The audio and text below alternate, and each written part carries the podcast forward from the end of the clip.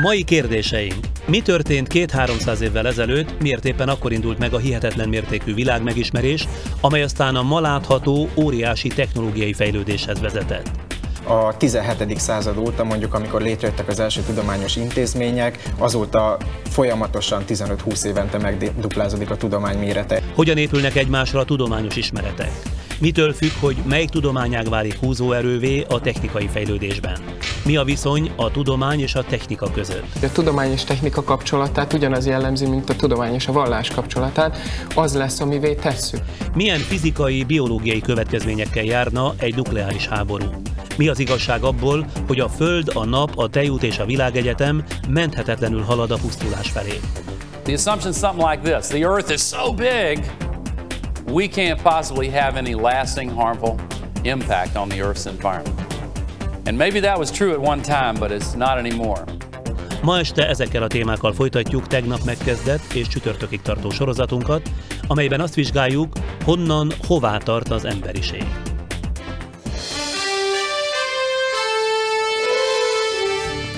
Ez itt a Friderikus Most, esti közéleti politikai műsor Budapestről. Friderikus Sándor következik. Jó estét kívánok! Tegnap óta arra hívtuk meg önöket, gondolják végig velünk együtt, hogy honnan jövünk mi emberek és hová tartunk, hogy túléljük-e vajon önnön kicsinyes földi érdekharcainkat, és ha igen, vajon ez lesz e, hol túlélnünk, lesz ezt hol, él, hol túlélnünk utódainknak évezredek vagy évmilliók múlva. Hogy mennyi fantasztikus dolgot alkotott történelme során az emberiség, és hogy mekkora a késztetés mind a mai napig, hogy mindezt önmaga elpusztítására használja fel, ha csak egy szokásos űrkatasztrófa egy csapásra meg nem oldja még az önpusztítás előtt minden földi problémánkat. Persze maga a tudomány fejlődése is sajátos utat járt be, remélhetőleg egyszer majd hosszabban is megbeszélhetjük az emberi tudomány történetét, mert fantasztikus korszakokkal, személyekkel és fordulatokkal van tele. Most azonban sorozatunk szempontjaira szűkítjük le a beszélgetést, mégpedig arra, hogy mi történt két-háromszáz évvel ezelőtt, miért éppen akkor indult meg ez a hihetetlen mértékű világmegismerés, amely aztán a malátható technológiai fejlődéshez vezetett, mi volt addig, hogyan épülnek egymásra a tudományos ismeretek, milyen akadályokat állítottunk és állítunk saját tudományos fejlődésünk elé, egyáltalán mennyire látunk előre. Ma esti műsorunk első részében, tehát ezeket fogjuk megbeszélni Zemplén Gábor tudománytörténésszel és Kutrovác Gábor tudományfilozófussal. Hát Démokritos atom fogalmánál kezdenénk, aztán öles léptekkel haladunk, mert hogy van durván egy olyan 25 percünk, hogy tudomány történetileg is képbe kerüljünk. Szóval Démokritos atomfogalma ugye megfelel a mai atomfogalomnak, mégis két évezreden át fizika és kémia 19. századi megjelenéséig lényegében semmi sem történt, csak hanyatlás. Aztán a 17. századtól a 19. század végéig a francia akadémiai szótár szerint, ezt onnan idézem, az atom csak Démokritos és Epikurosz feltételezése volt, akik azt állították, hogy a testek, atomok véletlenszerű találkozásából alakulnak ki. A Francia Akadémia szerint az atomok például azok a kis porszemek, amelyeket napsütésben, a levegőben szállongani látunk. Szó szerint idézet volt. A tudomány miért vesztegetett el rengeteg időt? Hát ez egy rendkívül trükkös kérdés, hogy miért vesztegetett el a tudomány rengeteg időt. Először is azt lehet mondani, hogy amennyire közelinek látjuk Démokritos és Leukipos vagy Epikurosz atomfogalmát a maihoz, tulajdonképpen annyira távoli volt. Tehát ők egy speciális filozófiai kontextusban próbáltak meg megválaszolni kérdéseket, az anyag természetére vonatkozó kérdéseket, és azzal, az elő, azzal a megoldással álltak elő, hogy az anyag olyan kis építőkövekből áll, ami tovább oszthatatlan, mert az oszthatóság problémája volt az, amivel kapcsolatban paradoxonok léptek fel a görög filozófiában. Na most 2000 évvel később, a 17. században, amikor az addigi középkori arisztoteliánus természetfilozófiának nagyjából már vége volt, illetve hát ennek uralmát mindenféle tudományos megfigyelések repesztették, akkor azt lehet mondani, hogy egy olyan alternatívát kerestek, ami máshogyan tekint a természetre, egy másfajta természetfilozófiai koncepciót, és visszanyúltak ehhez az atomista képhez. Most nagyon fontos megjegyezni, hogy akkor, amikor atomokról beszélünk, akkor ez a 17. században azért volt nagyon érdekes, mert olyan kis építőköveket kerestek az anyagban, amiket pusztán mechanikai módon lehet magyarázni, tehát mechanikus magyarázatokat lehetett adni. Ugyanakkor, hogy mi az az atom, az az enciklopédiai idézetből sem abból is kiderül, hogy egyáltalán nem volt világos, hiszen az atomok létezésére bizonyíték 19. század vége, 20. század eleje előtt nem született. Tehát addig ez egy filozófiai feltételezés volt, amit semmiféle empirikus bizonyíték nem támasztott alá. Még annyit azért hozzátennék, hogy volt ez a porszemcsék. Igazából már voltak már az ókor... a szótár ír, ugye? Igen. Tehát, hogy a, azok a kis porszemek, amelyeket napsütésben a levegőben szállongani Igen. látunk. Valójában azért uh, már Lucréciusnál is az látszik, hogy nem maguk a porszemek bizonyítékai annak, hogy itt valószínűleg atomok vannak, hanem hogyha ülünk egy szobában és látjuk a porszemeket, ahogy ugrándoznak a fénysugárban, az, hogy ezek látszólag minden külső hatás nélkül hirtelen kicsi helyváltoztató mozgást végeznek. Ez volt sokáig mondjuk szinte az egyetlen ö, ilyen empirikus érva mellett, hogy itt kell lennie valamilyen oszthatatlanság. Na most a negyedik századtól az egyházatják, ha nem is a tudomány, de a technika fejlődése iránt egyre nyitottabbaknak mutatkoztak. Másrészt a 13. században, ahogy én följegyeztem, elkezdődnek az egyetem alapítások, az idő meghatározás igénye miatt fejlődik a csillagászat, és a matematika is virágzik, mint hogy nem veszélyezteti a fenn fennálló vallási világképet nyilván ezért virágozhat. Az egyház végig a középkorban ki is kényszeríti a maga vallás felfogásának az érvényesülését. Mi volt az oka annak, hogy Kopernikus után a kereszténység és a tudomány konfliktusából végül is a tudomány kerül ki győztesen? Hát kicsit előről, előbbről kezdeném. Egyrészt már az egyházatják előtt, már erről nem szokás tudni, volt egy csomó méréses, illetve kísérletezéses megközelítés. Például Ptolemaios már elég pontos méréseket végzett azzal kapcsolatban, hogy a mondjuk különböző közeghatárokon a belépő fény hogyan törik meg, és hogy ezt hogyan lehet valamilyen fénytörési törvényben összefoglalni. Ehhez voltak eszközei? Milyen eszközökkel mérte Készített egy rézlapocskát, ami be volt osztva 360 fokra, hiszen ez a babiloni matematikából már akkoriban átvett valami volt, és egyszerűen megnézte, hogyha úgy tartja ezt a rézlapocskát, hogy a fény valamilyen módon végig súrolja, hogy megtörik vízben, uh-huh. a mhm. különböző beesési szögekhez milyen törési szögek csatlakoznak. Tehát egyrészt van már az ókorban is valamennyi mérés és kísérletezés.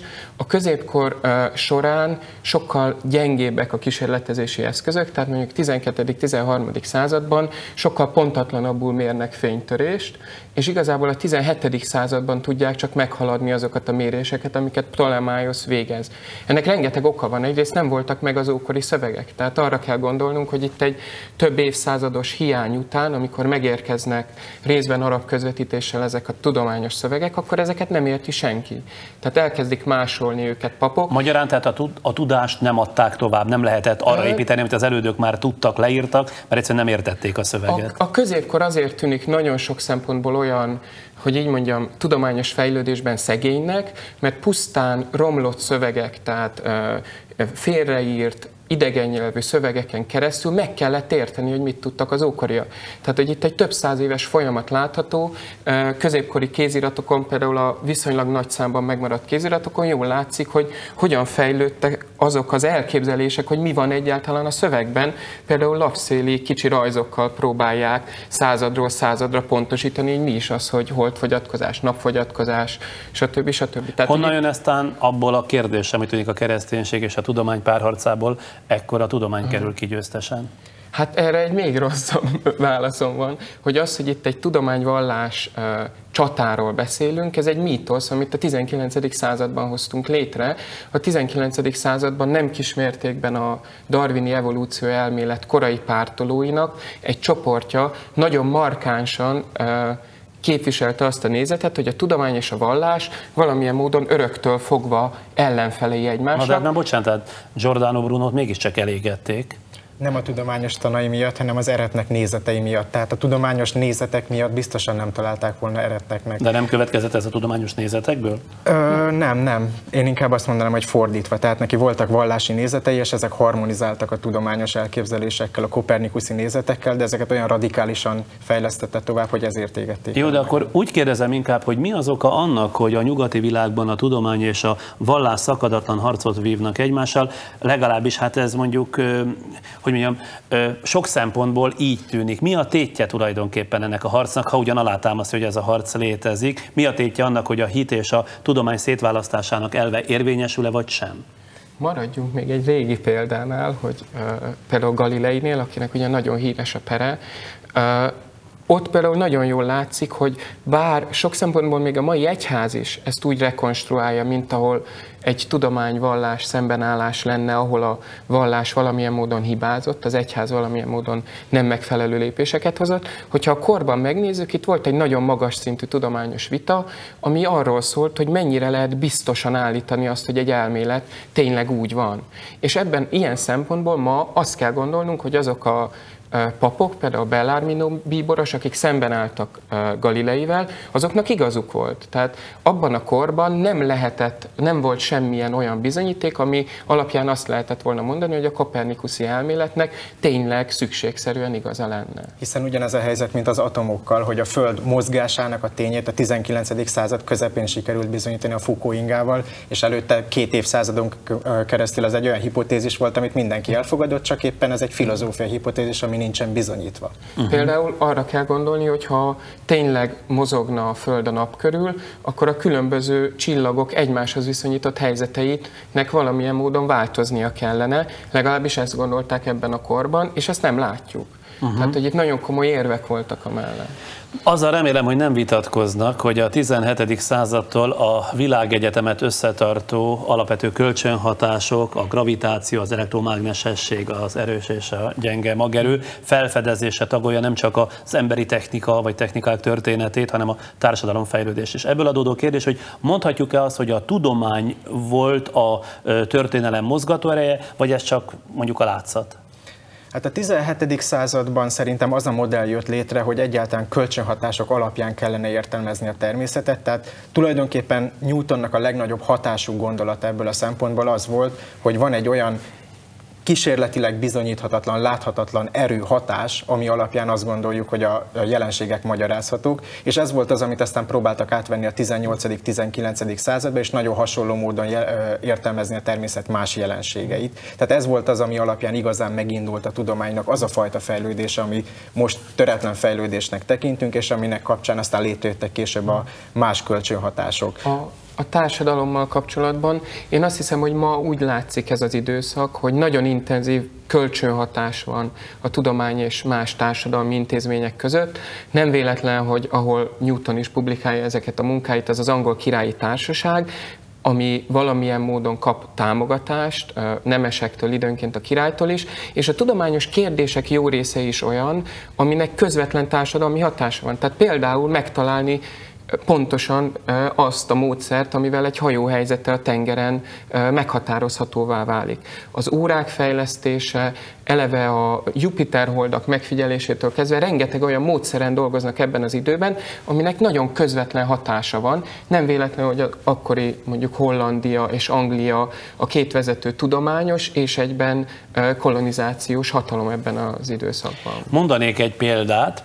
Newton 1687-ben az almafalról leírta a gravitáció, tehát a tömegmozgás klasszikus törvényeit, és kifejlesztette a mechanika elméletét. Miért mosolyog?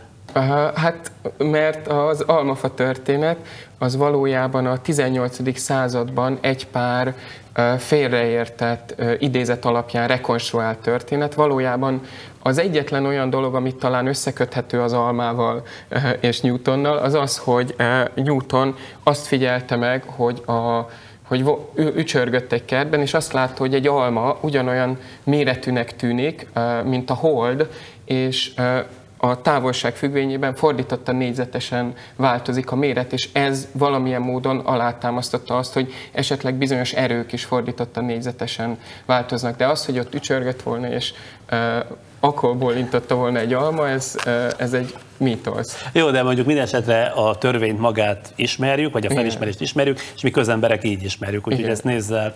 Szóval a gépeket, működtető törvényeket, ugye minden esetre ezt megmagyarázta, ez felgyorsította az ipari forradalmat, ami pedig kialakította azokat a társadalmi ö, csoportokat, amelyek végül megdöntötték a feudalizmust Európában.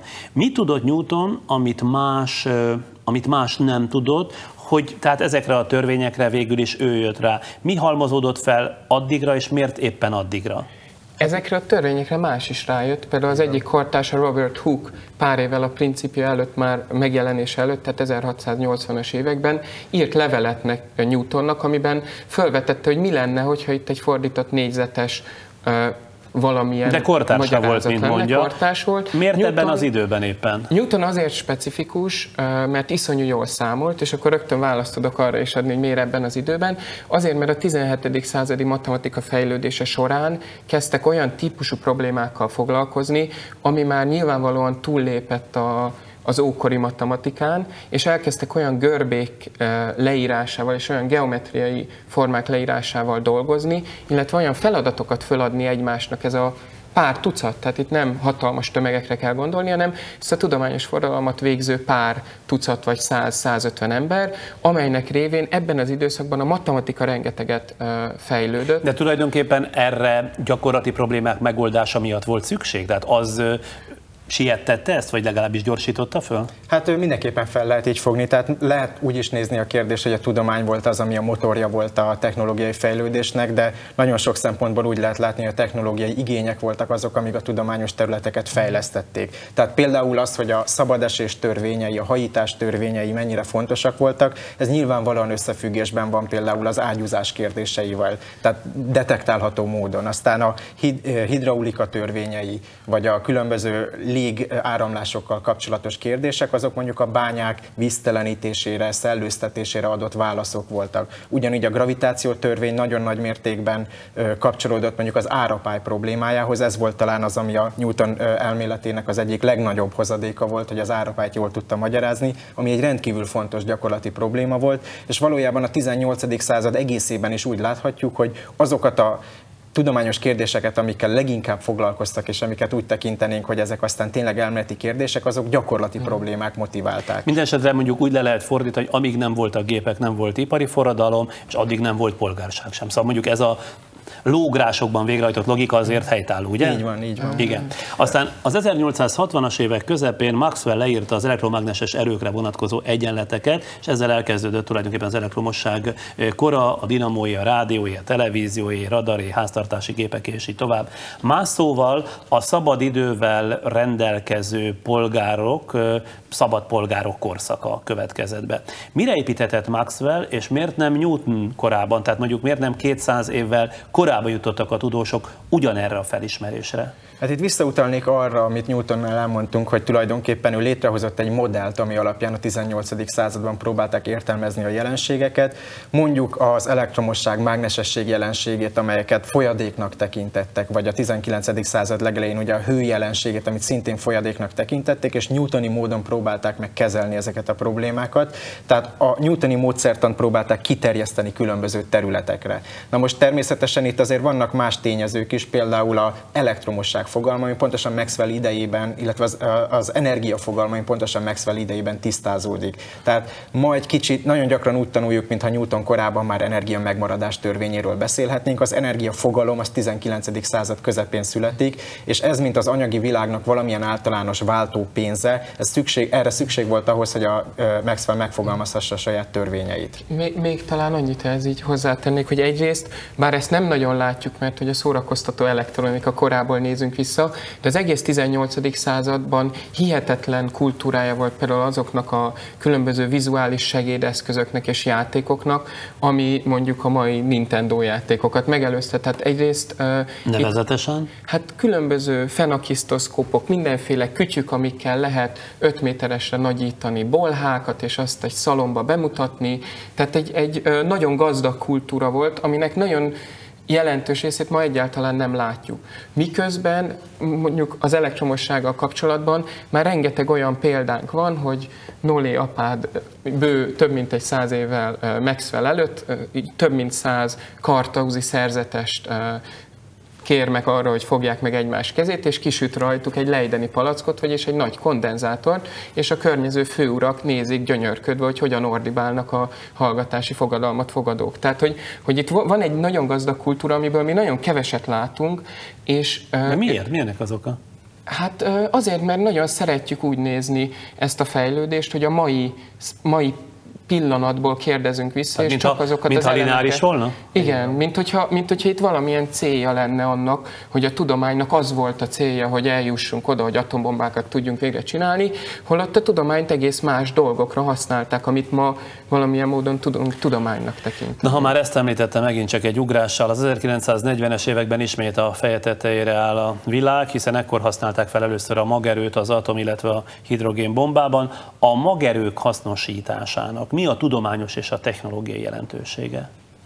Hát tudományos jelentősége az óriási, hiszen itt az anyag alapszerkezetének kutatásáról van szó. A technológiai jelentőség pedig egy, ugye egy olyan fajta energiaforrás tudott eh, eszközölni, amely messze meghaladja, nagyságrendekkel meghaladja az addigi lehetséges energiaforrásokat. Ugyanakkor természetesen ennek vannak veszélye is, és ezt jól tudjuk, hogy a tudomány nem csak a technológiai fejlődésen keresztül, hanem a méretén, illetve a társadalmi, társadalomban betöltött szerepén keresztül egy olyan nagyságot, vagy olyan nagy nagyságrendet ér el a 20. század közepére, amikor már kezd fenyegetővé válni. És a magerő hozhat olyan radikális változást mondjuk az életformában, mint a többi nagy felismerés?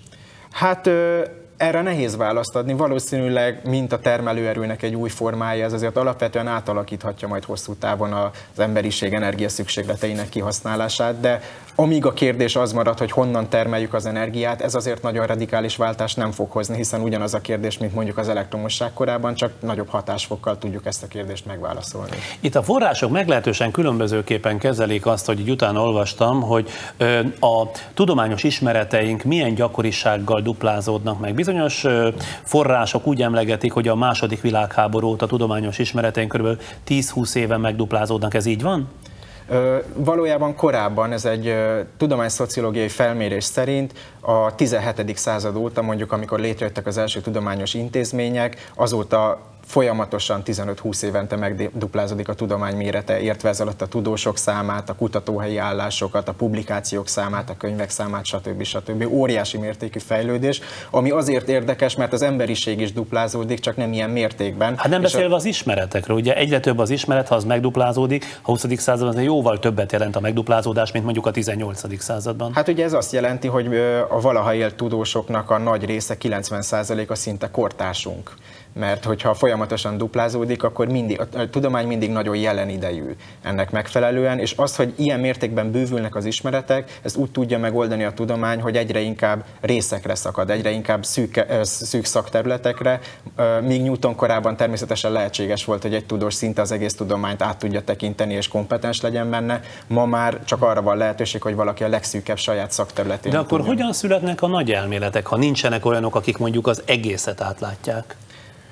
Hát a nagy elméletek azok mindig utólag válnak nagyjá sok szempontból. Na, de azért mégiscsak kell valamiféle összefüggéseket látni a különböző tudományágak, tudományterületek között, nem? Annak érdek... én, én azt gondolom, hogy nem. Én azt gondolom, hogy a legtöbb nagy elmélet az egy lokális problémára született megoldás, ami marha sikeresen alkalmazható lesz más területeken.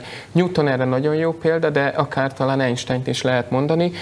Van valamilyen probléma, ahol semmilyen akkori modellel nem lehet igazán jól magyarázni ezt a dolgot, megszületik egy valamilyen újfajta szemléletmód, és ez az az újfajta szemlélet, amit aztán más tudósok tucatjai vagy ezrei vesznek át, és kipróbálnak, hogy lehet-e új területeken felhasználni. Mai káosz elmélettel kapcsolatban is hasonló jelenségeket látunk. Tehát, az mit jelent? Tehát az, hogy, hogy a, nagyon nehéz megismerni a világot. És hogyha végre valaki talál valamilyen jelenségcsoportot, ahol jól működik egy valamilyen megismerési mód, akkor azt megpróbáljuk kiterjeszteni. Ma már a klasszikus különböző gázok, gáztörvények leírásával lehet például modellezni azt, hogy hogyan menekül egy tömeg egy moziból.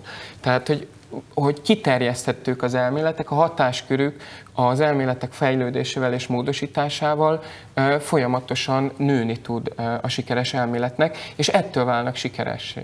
Másrészt pedig rengeteg munka az ilyen nagy keretelméletek alatti szinten lokálisabb jelenségcsoportok megmagyarázására szolgál. Tehát rengeteg munka most nem arról szól, mint hogy az egész 18. század sem arról szólt, hogy most valami hirtelen nagy, zseniális újat találjunk ki, hanem hogy van egy nagyon ígéretes keretelmélet, a Newtoni modell, és hogyan lehet itt-ott, amott részproblémákat megoldani vele. Az egyébként mitől függ, hogy mely tudományág válik meghatározóvá, vagy húzóerővé a többi számára, illetve a technikai fejlődésben? Egy Michio Kaku nevű úr könyve, amelyre itt utaltunk már tegnap este is, a hipertér, azt írja a szerzője, hogy a mai hipertér elméleteket, tudományosabb nevén a szuperhúr elméletet, amelyről ma csütörtökön fogunk részletesen beszélni, ezt a nézők kedvéért mondom, tisztán matematikai alapon dolgozták ki. Hatalmas matematikai apparátust használtak egy olyan összefüggés rendszernek a leírására, amelynek a fizikai alapelvei még nem ismertek, és meg is marad matematikának a belátható jövőben, hiszen igazolhatatlan, kísérletileg mindenképpen igazolhatatlan. Ez egyébként általános jelenségnek számít a tudománytörténetben, Aha. tehát hogy a tudományos elméletek messze elmaradnak egymástól? A 19. század pont Maxwell környékén látszik az, hogy van valamilyen fordulat. Egészen addig első rendű cél az is, hogy érthető legyen az az elmélet, amit létrehozok a világról.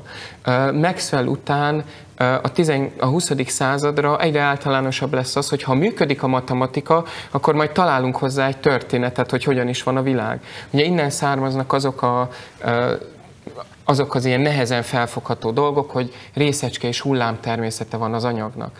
Tehát ezeknél a 20. századi elméleteknél én azt gondolom, hogy az elsődleges az, hogy egy működő matematika legyen, és utána valamilyen magyarázattal ezt a matematikát megpróbálja a tudós maga számára is a kiindulási pont az a matematika? A, most a 20. században szerintem ez egyre elterjedtebb. Természetesen attól függ, hogy milyen területről beszélünk. Tehát elsősorban, ugye elsősorban, mondani? Igen, igen. igen. Elsősorban az exakt természettudományokban, a fizikában ott nagyon fontos a matematika, és ott én megkockáztatnám, hogy már Newton elmélete is olyan volt, ami elsősorban matematikai természete miatt kapott akkor a figyelmet, de ebben Uh-huh. Ezzel azért lehetne uh-huh. vitatkozni. De természetesen vannak olyan területek a biológiában, főleg a társadalomtudományokban, vagy a geológiában, ahol a matematika az utólagosnak tekinthető, és nem egy nagy matematikai modell alapján történik az áttörés, hanem jelenségekhez közelebbi megfigyelés. És akkor még, hogy lezárjuk a beszélgetést, mert körülbelül ennyi időnk volt, arról, ha mondanának pár szót, hogy mi a viszony a tudomány és a technika között. Nemrégében itt pár hónappal ezelőtt a műsorban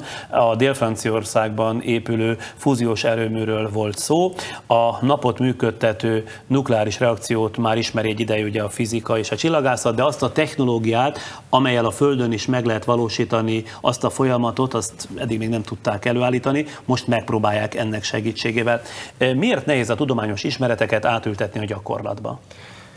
Rendkívül nehéz kérdés, hogy a tudományos ismereteket átültetjük a gyakorlatba, hiszen hogyha azt nézzük, hogy visszatérve megint a 17. századra, hogy mennyire fontos gyakorlati problémák voltak azok, amik a tudomány fejlődését motiválták, lehet azt mondani, hogy előbb van a technológiai igény, és utána jön a tudomány. Természetesen ez nem minden korban és minden problémára feltétlenül igaz, de az biztos, hogy a tudomány és a technológia viszonya az nem olyan egyszerű lineáris viszony, hogy a technológia az egy alkalmazott tudomány, előbb van meg a tudomány, és utána a technológia, és az főleg a mai korban van így, így, amikor olyan költségessé vált a tudományos technológia művelése, hogy az alapkutatásokat, amiket később lehetne majd aztán ö, ö, technológiailag alkalmazni, ezeket egyre kevésbé finanszírozzák, egyre inkább konkrét problémák megoldására bérelik fel a tudósokat, és egyre inkább technológiává válik maga az egész tudomány a elméleti háttér nélkül. Rossz májúan annyit még hozzá lehet tenni, hogy a tudomány és technika kapcsolatát ugyanaz jellemzi, mint a tudomány és a vallás kapcsolatát, az lesz, amivé tesszük. Tehát egy adott korban, ami amit csinálnak a tudós közösségek, a mérnök közösségek és a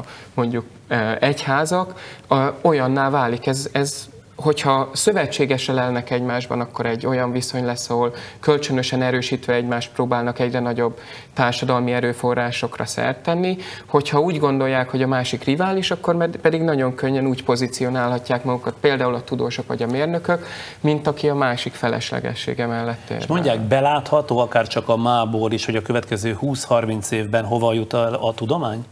Hát be nem látható, lehet ö, valamilyen előrejelzéseket tenni, de ezeknek a megbízhatóságát én minden esetre Jó, akkor a mai tendenciákat figyelembe véve, ezek meghosszabbítása alapján meddig látunk el? Azt látjuk, hogy akik ilyeneket mondanak, azok legtöbbször valamilyen okból mondanak ilyeneket. Tehát akkor, amikor megmondjuk, hogy például kvantumszámítógépet kell fejleszteni, általában azok mondják ezeket, akik nagyon sok pénzt kérnek azért, hogy kvantumszámítógépet fejlesztenek. Tehát én azt gondolom, hogy ilyen szempontból, amikor a tudomány erről nyilatkozik, akkor már valamilyen módon politikát csinál, tudománypolitikát azzal, hogy megpróbálja azt a társadalmat valamilyen irányba manipulálni, befolyásolni, befolyásolni uh-huh. a, amitől igazából a fennmaradása függ. Minden esetre azt hiszem azért két dolgot lehet röviden mondani. Az egyik az az, hogy egyre, inkább, egyre kevésbé lesz húzóerő az elméleti fizika. A 20. század végül a fizikai évszázada volt. Sokan azt mondják, hogy a 21. század a biológiai évszázad lesz a gyógyászat és egyéb ö, dolgok miatt. A másik, amit lehetne mondani, az az, hogy tényleg az elméleti tudomány, a tiszta tudomány az egyre kevesebb ö, szerepet kap, és egyre nagyobb hangsúly lesz az ipari felhasználás, egyre nagyobb hangsúly lesz azon, hogy, hogy ez közvetlen ö, módon lehessen mindig alkalmazni mostani technológiai problémák megoldására. És talán még annyit, hogy a tudomány és társadalom kapcsolata valószínűleg minden eddiginél komolyabb kérdés és probléma lesz, és alapvetően itt rengeteg dolog fogja befolyásolni azt, hogy meddig és milyen irányba fog fejlődni a Erről tudomány. majd holnap este fogunk beszélni, mi is így látjuk. Még egy utolsó kérdés, amit gyakran föltesznek,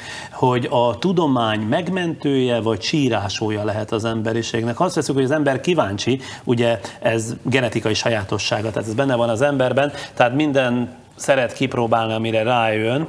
Érhet-e bennünket olyan meglepetés, hogy egyszer csak nem leszünk, mert a tudósok mondjuk föltalálják a Föld elpuszt tulását egy lépésben megoldó elméletet vagy technikát, és akkor ezt a kíváncsiság okán mindenképpen ki is akarják próbálni. Szóval merre felé haladunk? Természetesen ez lehetséges, sőt egyre valószínűbb, hogy erre lesz technikai lehetőség. Mindenesetre erre is azt lehet mondani, hogy a tudomány az az lesz, amit csinálunk belőle. Hogyha a emberiség megjavítására használjuk, akkor erre fogjuk használni, ha kipusztítására, akkor pedig, akkor pedig Igen, ez lesz a, a kérdés az azt sejteti, mint hogyha itt lenne a társadalom, mi, meg lenne valahogy külön a tudomány. Holott valójában a tudomány az egyik társadalmi intézményünk, és ugyanúgy, ahogy az adó hatóság, ugyanúgy valamilyen funkciót tölt be, és ez részben a társadalom határozza meg ezt a funkciót. Tehát ez egy társadalmi kérdés alapvetően, nem pedig a tudomány. Na, na de mondjuk azért a tudománynak nincsenek nemzethatárai. Bizonyos szempontból vannak. Nyelvi határai is, és nemzethatárok is bizonyos szempontból uh, sejthetők. Uh-huh. Így aztán ezek egymásra épülnek, azt mondja. Én, én azt, azt gondolom, hogy, hogy nem lehet kiszakítani a tudományt, és úgy nézni, úgy feltenni kérdéseket a tudományjal kapcsolatban, mint hogyha ez a társadalomtól egy valamilyen autonóm módon függő dolog lenne, még ha itt több száz éves retorikai hagyománya is van annak, hogy a tudomány magát így láttatja.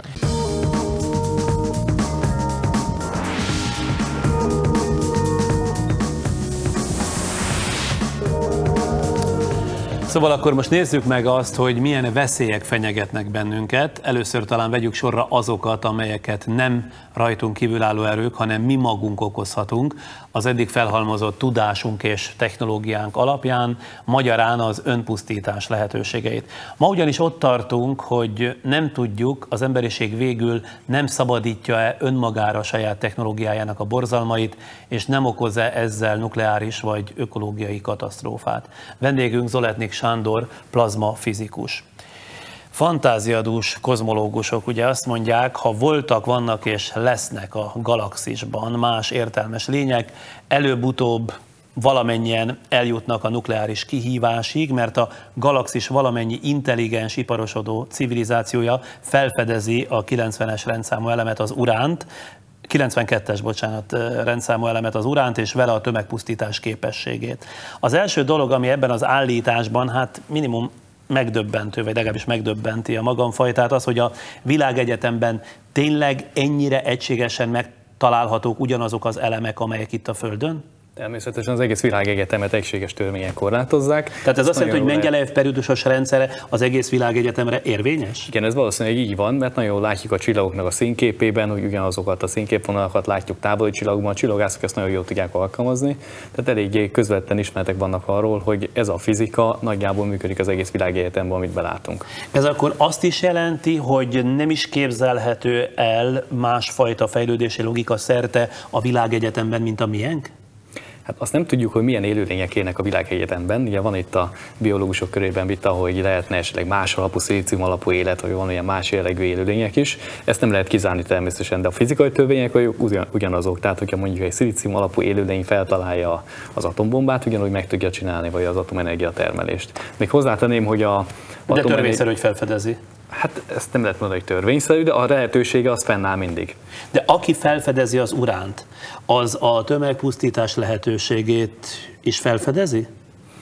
Az felfedez egy olyan erőt, amelyet felhasználhat arra is, hogy tömegpusztítást csináljon. Meg kell jegyezni, hogy nem csak az uráról van szó, hanem az, hogy magenergiákból energiát termelünk, az egy csomó más anyagra is vonatkozik. Itt arról van szó, hogy egyfajta energiát feltaláltunk, vagy megtaláltunk a természetben, és itt vannak anyagátalakítási lehetőségek, amikből ki tudjuk nyerni ezt az energiát. Például nem csak az urán atommagok hasításából lehet kinyerni, hanem lehet például tórium atommagokból, plutónium más anyagokból is, ugyanakkor lehet kisebb elemeknek az egyesítéséből is, atomok egyesítéséből lehetőségben, ami a csillagokban zajlik például a fúziós energiatermelésben. Uh-huh. Tehát egy csomó ilyen lehetőség van, ez egyszerűen egy, egy kör, egy energiakör, amit ki tudunk használni. Na most, ha már itt tartunk, az uránbányákban miért nem történik spontán robbanás? Az uránbányában nincs annyira feldúsulva az urán, mint amennyire ezt feldúsítják. Ugye tudjuk, hogy az atombombához nagyon erősen dúsított, majdnem 100%-a dúsított uh, uránizotopok kellnek. 90% hát körül van ez, ugye? Igen, ez a 235-ös izotop az, amelyik hasadni képes, és a természetben csak nagyon kis százalékban, egy százalék alatti százalékban fordul elő. A legtöbb izotop az a 238-as tömegszámú urán, ez pedig nem képes erre a folyamatra. Már hogy a természet? A természetben magától ez a folyamat nem tud így létrejönni. Persze, ilyenkor az ember hajlamos azt hinni, hogy a természet feletti erők azért mégiscsak korlátok határokat szabnak a lehetőségeknek, ez mind azért van, nem? Hát inkább azt is mondanám, hogy esetleg volt egy ilyen lehetőség valahol egy bolygón mondjuk, akkor esetleg lehet, hogy az már fel is robbant, és talán nem is látjuk már. Aha. Itt ugye urán izotópról van szó, amely bomlik. E, vagyis a világegyetem korábbi időszakaiban e, virágzó esetleges civilizációknak jóval könnyebben lehetett atombombát készíteni, hiszen akkor még sokkal nagyobb volt a természet e, dúsítási, a természetes dúsítási arány. Nem biztos, hogy, hogy pont uránból csinálták az energiát, amire szükségük volt. Lehet, hogy éppen a magfúziós reakciót használták ki, amely a napban van, hiszen a szemük előtt volt, hogy ez a legelterjedtebb energiatermelési folyamat. Lehet, hogy megtanulták már azt csinálni, és abból csinálták az energiáikat. Tehát én azt gondolom, hogy a, ez az urános folyamatok, vagy tóriumos folyamatok, ezek egyfajta technológiát képviselnek, de vannak ennél jobb más lehetőségek is. Lehet, hogy ők felfedezték már azt is. Nem természetesen, hogy ugyanerre az alapra igen, működjön. De ezek szerint lesz olyan időszak a világegyetemnek, amikor már nem lehet majd atombombát csinálni? Úgyhogy nem lesz hozzá meg. Mert elbomlott minden izotóp, igen. Lehet, de vannak más anyagok is mondtam, lehet például tóriumból is kiindulni, lehet plutoniumból is. Tehát de ezek is feleződnek, nem? Hát ezek is feleződnek, de az összeanyag nem fog elbomlani. Ugye egy, a vas környéki tömegszám, vas környéki izotópok azok, amelyik, amelyek stabilak, legstabilabbak, amíg az összes anyag abban a környékben nem ment, addig mindig lehet energiát termelni. És ezek Kérdés, újra termelődnek a világegyetemben? Ezek nem termelődnek újra, de rengeteg van belőlük. Uh-huh. Na most akkor térjünk rá, amit itt már a felkonferálásban is mondtam, a közvetlen veszélyre. Hány ország rendelkezik ma a világon taktikai és stratégiai nukleáris fegyverrel? Tehát hány ország lenne mondjuk ez idő szerint képes arra, hogy a saját belső problémáinak és külső konfliktusainak megoldását egy atomháborúval próbálja meg elrendezni? Hát én nem foglalkozok fegyverkezésre, tehát nem tudom megmondani, hogy hány ország van nagyjából. Azt hiszem, ez ilyen tízes nagyságrendben van a világon, 10 és 20 között, ha jól sejtem. Nem is lehet pontosan tudni, úgy tudom. Tehát nyilván vannak ilyen országok, a kérdés, hogy ezt ki akarják-e használni. Na de azt biztos meg tudjuk, hogy milyen fizikai, biológiai következményekkel járna egy nukleáris háború. Tehát mi következne utána?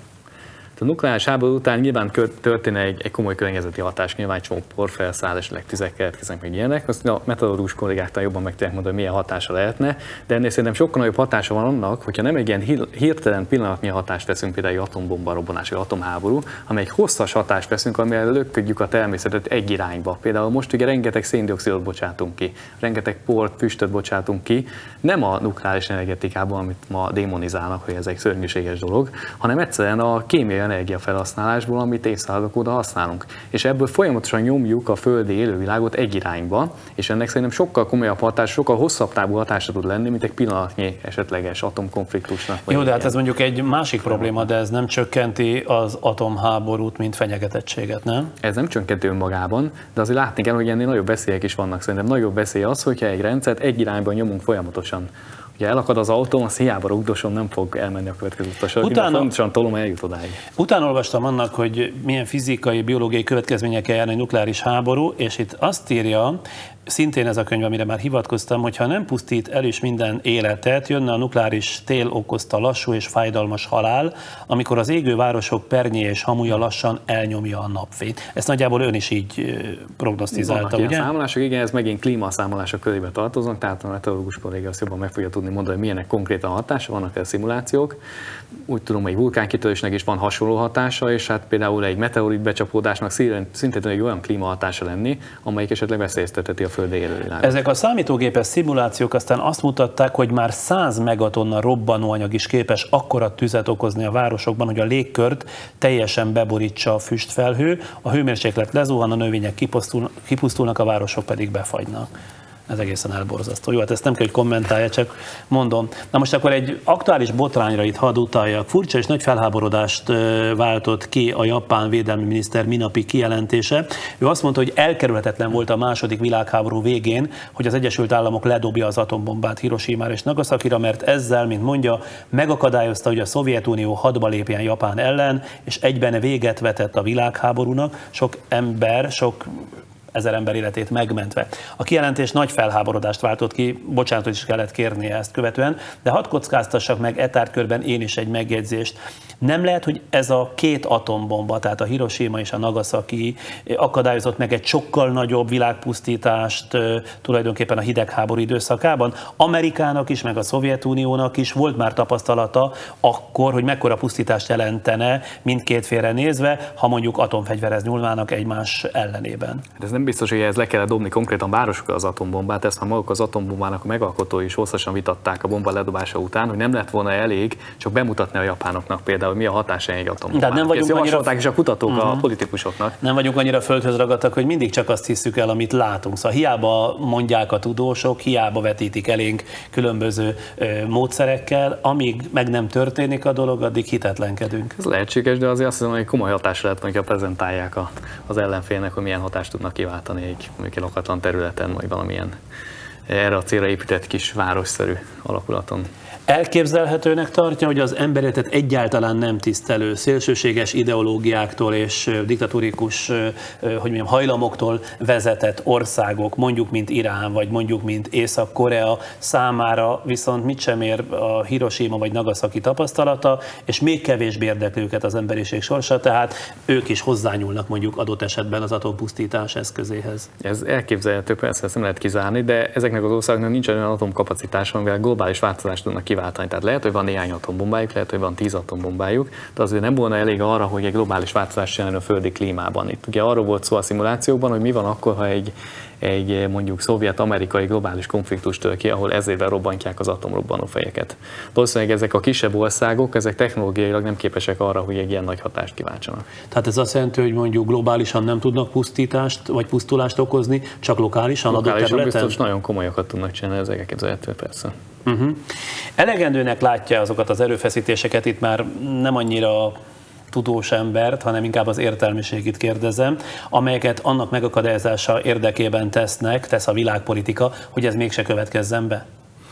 Biztos lehetne mindent jobban csinálni, mint ahogy éppen most csinálunk, ezt eh, nehéz megítélni.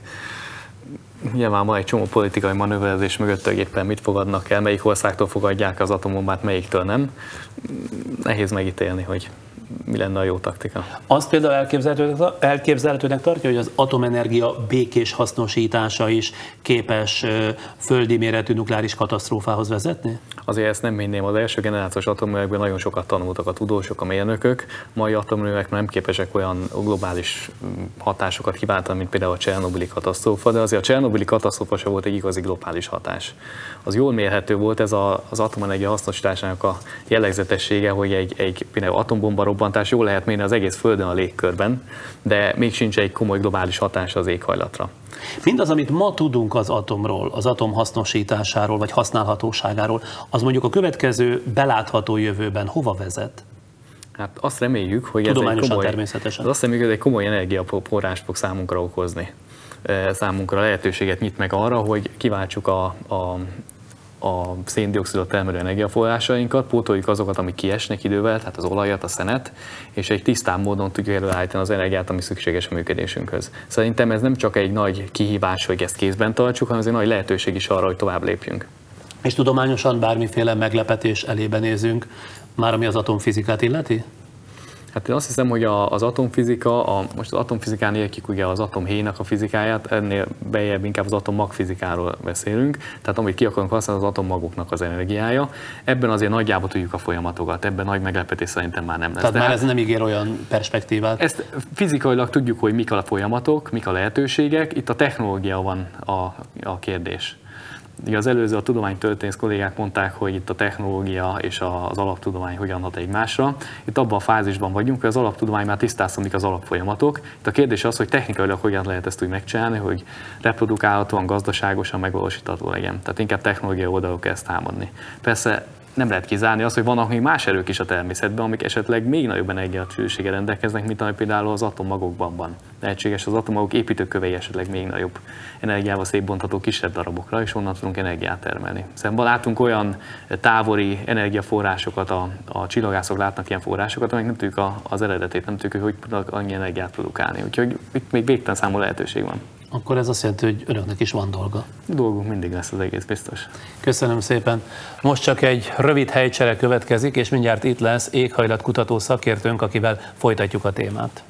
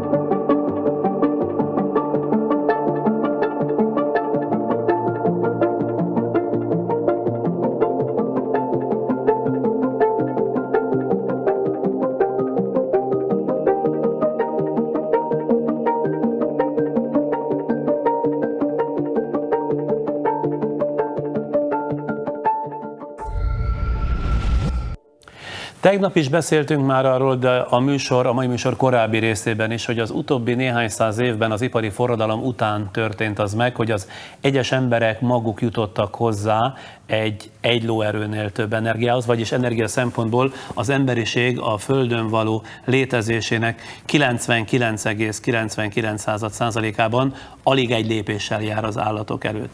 Az elmúlt 200 évben viszont az emberiség lélekszáma meg hatszorozódott, az egyfőre jutó anyag és energiafelhasználás pedig a 20-szorosára növekedett. Ez nyilvánvalóan azt jelenti, hogy erősödtek azok a hatások is, amelyeket a Föld ökológiai rendszerére gyakorol az emberiség. A kérdés az, már Mika János éghajlat kutatóhoz, hogy eljutottunk-e már arra a pontra, ahol az emberi tevékenység mellékhatásai elérik ennek a hatalmas gömbnek, a Földnek az inger küszöbét. Ön mit gondol erről? Sajnos elérik, olyan értelemben, hogy kimutatható változások vannak. Háromnegyed fokot emelkedett a föld hőmérséklete a felszínen. A Most háromnegyedet szá- vagy egyet? Szá, utolsó száz évben egy háromnegyed fokot, 74 század fokot. Ö, 90 százalékra teszi annak az esélyét a legutóbbi idén tavaszi jelentés, hogy ennek a nagy részét már az ember okozta ennek a háromnegyed foknak. És ez olyan nagy változás? Tehát háromnegyed, háromnegyed fok az úgy első hallása nem tűnik nagyon jelentősnek. Nem, természetesen nem az a baj, hogy 3 fok, vagy még egyszer 3 fok be fog következni. Az előrejelzések szerint ennél sokkal több fog bekövetkezni. A legkedvezőbb forgatókönyvek e század végére 1,1 fokot mondanak, már pluszban az eddigi 3 hez képest. A legrosszabb verzió az ismertek közül 6,4 fok, tehát igen uh-huh. nagy a skála. Van egy szemléletes példa arra, ami velünk itt a Földön történik, talán ismeri, azt szokták eh, érzékeltetni vele, hogy mit jelent, hogyha az emberi technológia exponenciálisan fejlődik. Képzeljünk el egy baktériumot, amely minden 30. percben ugye osztódik, ha a szaporodása nem ütközne korlátokba, mondja a példa, néhány héten belül akkora baktérium telep képződne ebből az egyetlen baktériumból, amekkora az egész bolygó.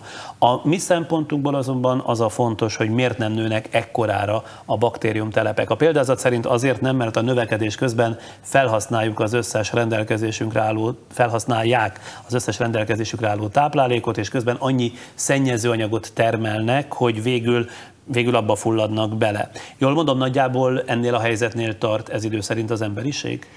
Körülbelül igen, itt a fizika segít, nem a biológia, tehát exponenciális ütemben valóban nő a légkör üvegházhatását okozó gázoknak a mennyisége. De az ő általuk okozott sugárzás elterítő hatás logaritmikus, így a kettőnek a kombináció éppen egy körülbelül lineáris hatás, éppen elég baj, hogy idővel egyenletesen növekszik a földhőmérséklet. Most tegnap itt járt Csányi Vilmos, és vele beszélgettünk Najman Jánosról, Najman János be nem vált jóslatáról, hogy a jövőben a e, szuper számítógépek képesek lesznek megjósolni az időjárást, és hát kiderült menet közben, hogy bizony ezek nem képesek erre, de hogyan lehet az? Szóval hogyan lehet az, hogy centire és másodpercre gyakorlatilag ki tudjuk számítani a Discover és az űrállomás összekapcsolódását az adott földi, földkörüli pályán, ugyanakkor a hurikánokat, a szökőárakat vagy a másnapi vihart nem, nem képesek kiszámolni. Hát mi meteorológusok Neumann Jánostal származtatjuk az időjárás sikeres számítógépes előrejelzésének a történetét, mert azért hét napra sikeres ez az előrejelzés. Na de látja, az csak hét nap.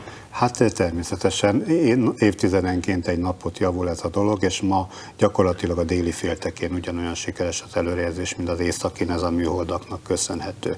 Nem sikeres ennél jobban, aminek uh, tulajdonképpen a, a természet az, az oka. Ha egyszer az űrhajó meg az űrállomás tényleg centire pontosan képes találkozni, akkor az időjárást megmondani? Más a szabadsági foka a légkörnek, sokkal több egysége van, sokkal bonyolultabbak az egyenletei, nem léteznek analitikus, tehát papírral, ceruzával, mondjuk színuszokkal, vagy az előbb említett exponenciális függvényekkel kezelhető megoldása, míg számos csillagászati probléma esetében van ilyen megoldás szerencsére, tehát kicsit egyszerűbb. Most nagyon szeretném azt mondani, hogy bár az összes űrkutatási akció 100%-osan sikeres és 0%-osan katasztrófát okozó lenne a jövőben, de még ott sincsen erről szó. De, de akkor, az... igen, bocsánat, akkor viszont hogyan állíthatják, ha másnap időjárás nem tudják pontosan, hogyan állíthatják, hogy visszafordíthatatlan folyamatok zajlanak a Föld időjárásában, illetve ökológiai rendszerében?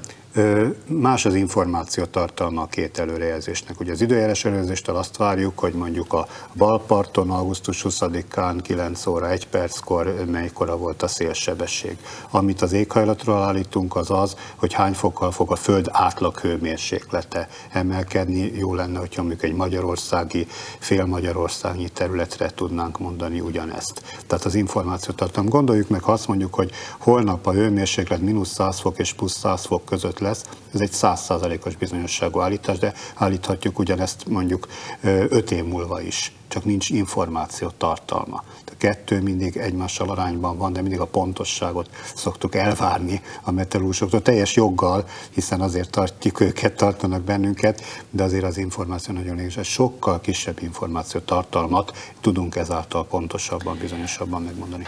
Na most azt a jelenséget, amikor egy rendellenes tengerállamlás hatására rendellenes légköri jelenségek keletkeznek, és szélsőségesen meleg időjárást okoznak szerte a világon, ha jól olvastam, már 130 ezer évre visszamenőleg ismerik a kutatók. Csak erősítse meg, hogy ez így van. Ö, igen, igen, ez azt jelenti, hogy kb. 10 ezer évvel ezelőtt volt utoljára ilyen nagyon szélsőséges áramlás. Itt az Észak-Atlanti óceánnak a szállítószalag szakaszáról van szó, amelyik ha leáll, akkor a holnap után Afganisztán című hollywoodi film, vagy a Pentagon jelentés értelmében jégkorszak következne Igen. be. Már ma tudjuk, hogy ez nem következne be, akkor sem, ha leállna ez a cirkuláció. És még Na most ez az El Niño, ugye a spanyol Nem. nyelvben a kis Jézusról elnevezett időjárási jelenség, Nem, amely... ez egy picit más elnézést, az egy csendes óceáni egyenlítői páros, az El Niño és a La Niña, amiről az előbb próbáltam beszélni, az Észak-Atlanti áramlás, a nagy háromdimenziós szállító szalag, ami ezer év alatt fordul körbe. Csak én fitoktatni akartam a tudásomat, de gyorsan leleplezett. Mindegy, akkor is a kérdés az kérdés, hogy nem lehet, hogy ma sem történik az ökoszisztémában semmi újdonság, csak a földtörténetből már ismert időjárási jelenségek ismétlődnek? Ez az ökoszisztémában sok minden történik, én próbálnék a légkörre, az éghajlatra koncentrálni. Valóban nem történik más, csak százszor, ezerszer gyorsabban történik, mint ahogy eddig, és ezért nincs esélye a Gaia hipotézisnek se, hogy igazán hatékonyan vissza tudja fogni Minek? magát. A Gaia hipotézisnek, tehát annak az elképzelésnek, hogy az élő szervezet maga körül rendbe teszi a környezetet, így például az éghajlatot is, tehát hogy nem engedi oly mértékig megváltozni, hogy ez az ő életterét korlátozza, az ő fejlődését korlátozza. Erre képes az ökoszisztéma, de csak olyan időskálákon, amihez hozzászokott, amit megtanult, uh-huh. amilyen pedig százszor ezerszer gyorsabb. Ezért ebben nem bízhatunk. Nekünk kell magunknak megoldani a klímaváltozás lassítását. Ugye van itt egy riasztó folyamat, amelyet a tudósok entrópiának neveznek. Ezzel mérik a káosz és a rendezetlenség növekedését az univerzumban, épp úgy, mint a bolygónkon. Mit mond ez az elmélet vagy tapasztalat? Hát azt mondja, hogy zárt rendszerben, tehát amely rendszer nem éri külső semmilyen hatás, abban ez a mennyiség ez nem csökkenhet, állandóan marad. Mármint a mennyisége? Ennek az entrópiának, ami akár lehetne a rendezetlenség mértéke. És itt a rendezetlenségen azt kellene talán érteni, hogy a legkevésbé koncentrálódik mondjuk az anyag, vagy például éghajlat esetében nincs különbség az egyenlítő és a pólus. De miben áll ez? Mondja már el, mert nagyon rébuszokban beszél. Ez, ez egy termodinamikai törvény, és ez egy, ez egy termodinamikai mennyiség, amit igazából az információ elmélet Shannon által 40-es évek végén bevezetett elmélethez kapcsolódva kicsit általánosítanak jobban, mint ahogy ezt a termodinamika igazából megengedné, és utána a káoszt pedig valami fajta társadalmi konfliktusokkal szoktuk kapcsolni. Ezekért mindér, mindér az entrópia, mint fizikai mennyiség, vagy akár a termodinamika nem felelős. Én olvastam két példát, nem tudom, hogy jó ez, de majd ön megmondja,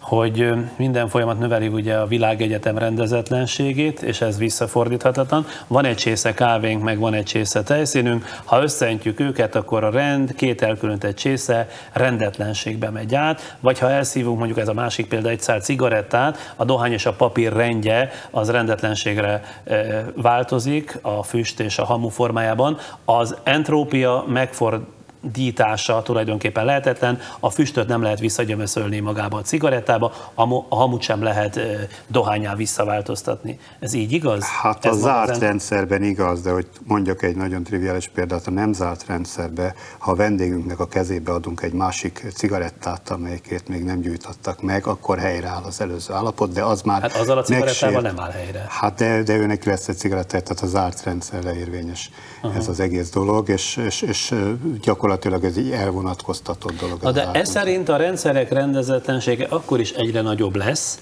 legalábbis így a formálogika szerint, ha az égvilágon nem csinálunk semmit mi emberek. Tehát a Föld nevű bolygó, meg a nap nevű csillag, meg a tejút, meg a világegyetem maga is menthetetlenül halad a vége, azaz a pusztulás felé, vagy ezt mi még a tevékenységünkkel fölgyorsíthatjuk?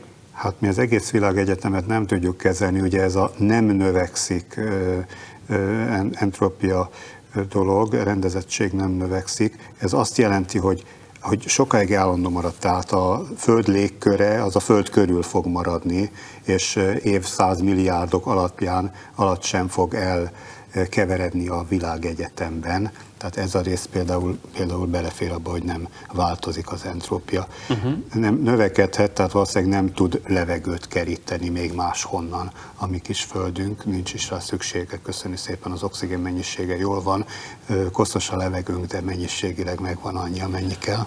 Ha igaz az, hogy a globális felmelegedés felé haladunk, ha igaza van az ENSZ kormányközi klímaváltozási testületének, hogy a következő 20-30 év döntő jelentőségű lesz itt a globális felmelegedés enyhítésében, valóban lehet itt segíteni mondjuk a széndiokszid kibocsátás mennyiségének csökkentésével, vagyis az lehet reális cél, itt megint csak a jelentésből idézem, hogy 2050-ig 50 kötőjel 85% kal kell csökkenteni, tehát 50-85%-kal kell csökkenteni a széndiokszid kibocsátást a világon, hiszen, mint az elején mondtuk, az ember minden tevékenysége ugye befolyásolja a földi ökoszisztémát. Hát, hogy reális, azt nem tudom, szükséges cél, tehát ahhoz, hogy valamikor is megálljon a föld melegedése, ahhoz ilyen számokkal kell csökkenteni a kibocsátást. Jó lenne ekkorra már ezt megtenni.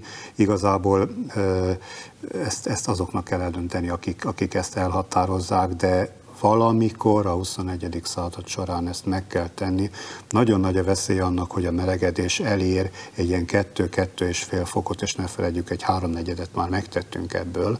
És annak mi a következménye? Az egy olyan határ, fél fokot miért mondja határ belül külnek? még nem ismerünk katasztrófát. Azon túli katasztrófákat ismerünk, a nyugat-antarktiszi jégtömb elolvadását, besodródását a tengerbe, ami 5-7 méterrel emeli a tenger vízszintjét, a grönlandi jégnek a megolvadását, igaz, hogy ez sok száz évig tart a melegedés beállta után, az is hasonló mértékben emeli meg. Ezeket, ha kettő-kettő és félnél megfogjuk, akkor talán sikerül megállítani, és ez még talán nem akkora változás, hogy a regionális katasztrófák, hiszen gondoljuk meg a legnagyobb ökológiai problémák éppen a fejletlen országokban fognak jelentkezni szerencsétlen módon, mert ez a klímaváltozás sem egy igazságos folyamat.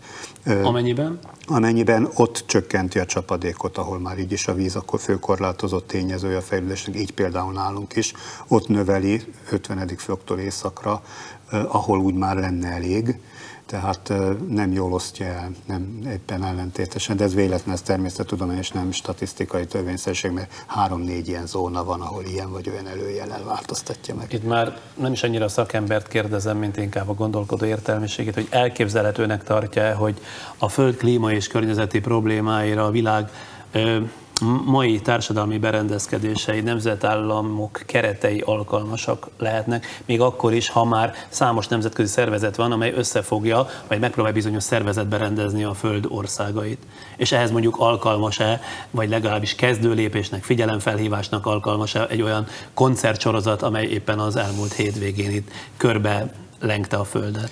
Hát nem kizárt, hogy a mostani berendezkedés a legjobb, ugyanis itt nem egy feladat van, hanem legalább kettő. Az egyik, hogy korlátozni kell a változást, megfékezni, hogy ne érje el ezt a bizonyos küszöbet, de a másik, hogy alkalmazkodni kell mindahhoz, ami elkerülhetetlenül megvalósul, az a kis hányada, amit nem sikerül megváltoztatnunk. Hogyha valami csoda folytán a 2000. év légköröztetéteire érvényben maradna, már most tudjuk, hogy ez nem igaz, akkor is egy 5-6 fokos melegedés még hozzájön a másik háromnegyedhez, tehát már vészesen közelítünk. De, de nem ez a veszély, hanem az előbb említett fokok. Tehát de az lokál... úgy, úgy jó, hogyha ha országokra, nemzetállamokra lebontják? Vagy még kisebb. Tehát alkalmazkodni helyi kor, körülmények között kell. Ugye az Aurelio Pecsei által híresített mondás, hogy gondolkozunk globálisan, cselekedjünk helyben.